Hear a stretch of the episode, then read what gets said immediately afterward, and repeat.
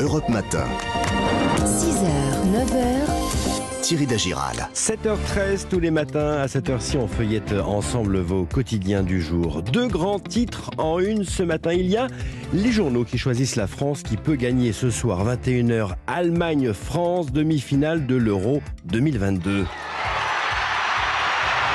Leur histoire titre l'équipe alors que cette rencontre a toujours été mythique hein, chez les garçons. Eh bien, le choc de ce soir peut permettre aux filles d'écrire leur propre légende en atteignant pour la première fois la finale d'une grande compétition. Et ces bleus ES, on les voit en action en une du Parisien aujourd'hui en France, allumer la flamme. Et puis il y a les journaux qui choisissent l'Europe qui peut tout perdre. Gaz, l'Europe à la peine face au chantage de Poutine, titre le Figaro. Le plan énergétique élaboré par la Commission européenne dont plusieurs États entendent sa franchir sera insuffisant pour affronter un hiver rigoureux. Le gaz également en une de libération. L'Europe cherche la bonbonne formule. Derrière l'humour, la réalité, l'Union européenne tente de diversifier ses approvisionnements, quitte à négocier avec des pays pas toujours en phase avec ses normes démocratiques ou environnementales, explique le quotidien.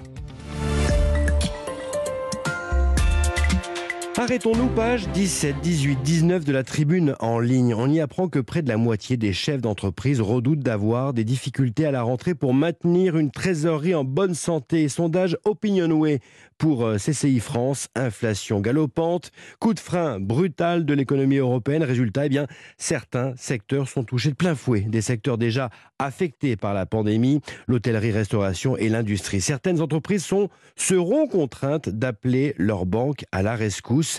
Parmi les autres sujets d'inquiétude figurent l'approvisionnement en matières premières, la gestion des ressources humaines et la gestion des stocks. Enfin, il y a également la hausse des taux décidés par la Banque Centrale Européenne qui inquiète nos chefs d'entreprise. Répercussions sur nos banques commerciales.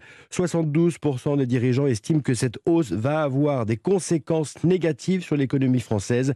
Grande consultation donc des entrepreneurs à lire dans la tribune ce matin.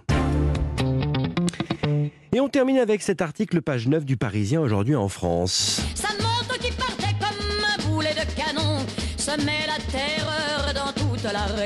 Et le soulagement pour 2,5 millions et demi de conducteurs de deux roues. Clap de fin pour le contrôle technique. Le gouvernement a donc abrogé ce décret qui devait rendre ce contrôle technique obligatoire à partir de 2023 pour les motos et les scooters.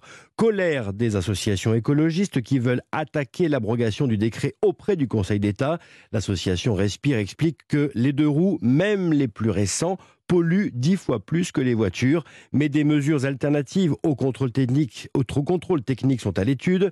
Des radars anti-bruit, un plan départemental de sécurité routière ou l'adaptation du permis B aux questions de sécurité des motos. C'est donc à lire ce matin dans Le Parisien, aujourd'hui en France.